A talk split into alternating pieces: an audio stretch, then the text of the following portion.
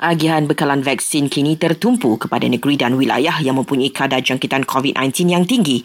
Ujar Menteri Penyelaras Program Imunisasi COVID-19 Kebangsaan PIK, sasaran untuk agihan bulan ini ialah Selangor, KL, Labuan, Negeri Sembilan dan Kelantan.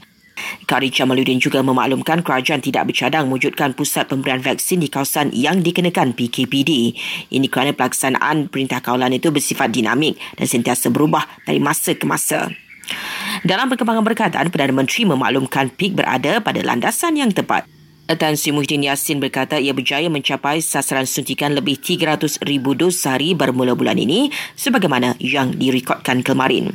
Beliau berterima kasih kepada semua pihak yang terlibat termasuk petugas kesihatan dan sukarelawan yang menjayakan PIK.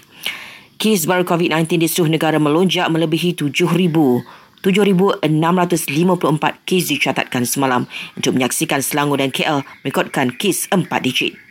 Kementerian Dalam Negeri melancarkan Ubantu. Menusinya individu yang terputus bekalan makanan boleh hadir ke Ibu Pejabat Polis Daerah IPD berdekatan bagi mendapatkan bantuan segera.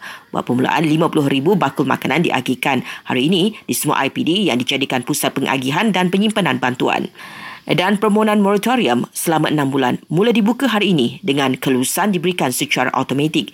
Ia selaras dengan pakej pemulih yang diumumkan pada Menteri baru-baru ini.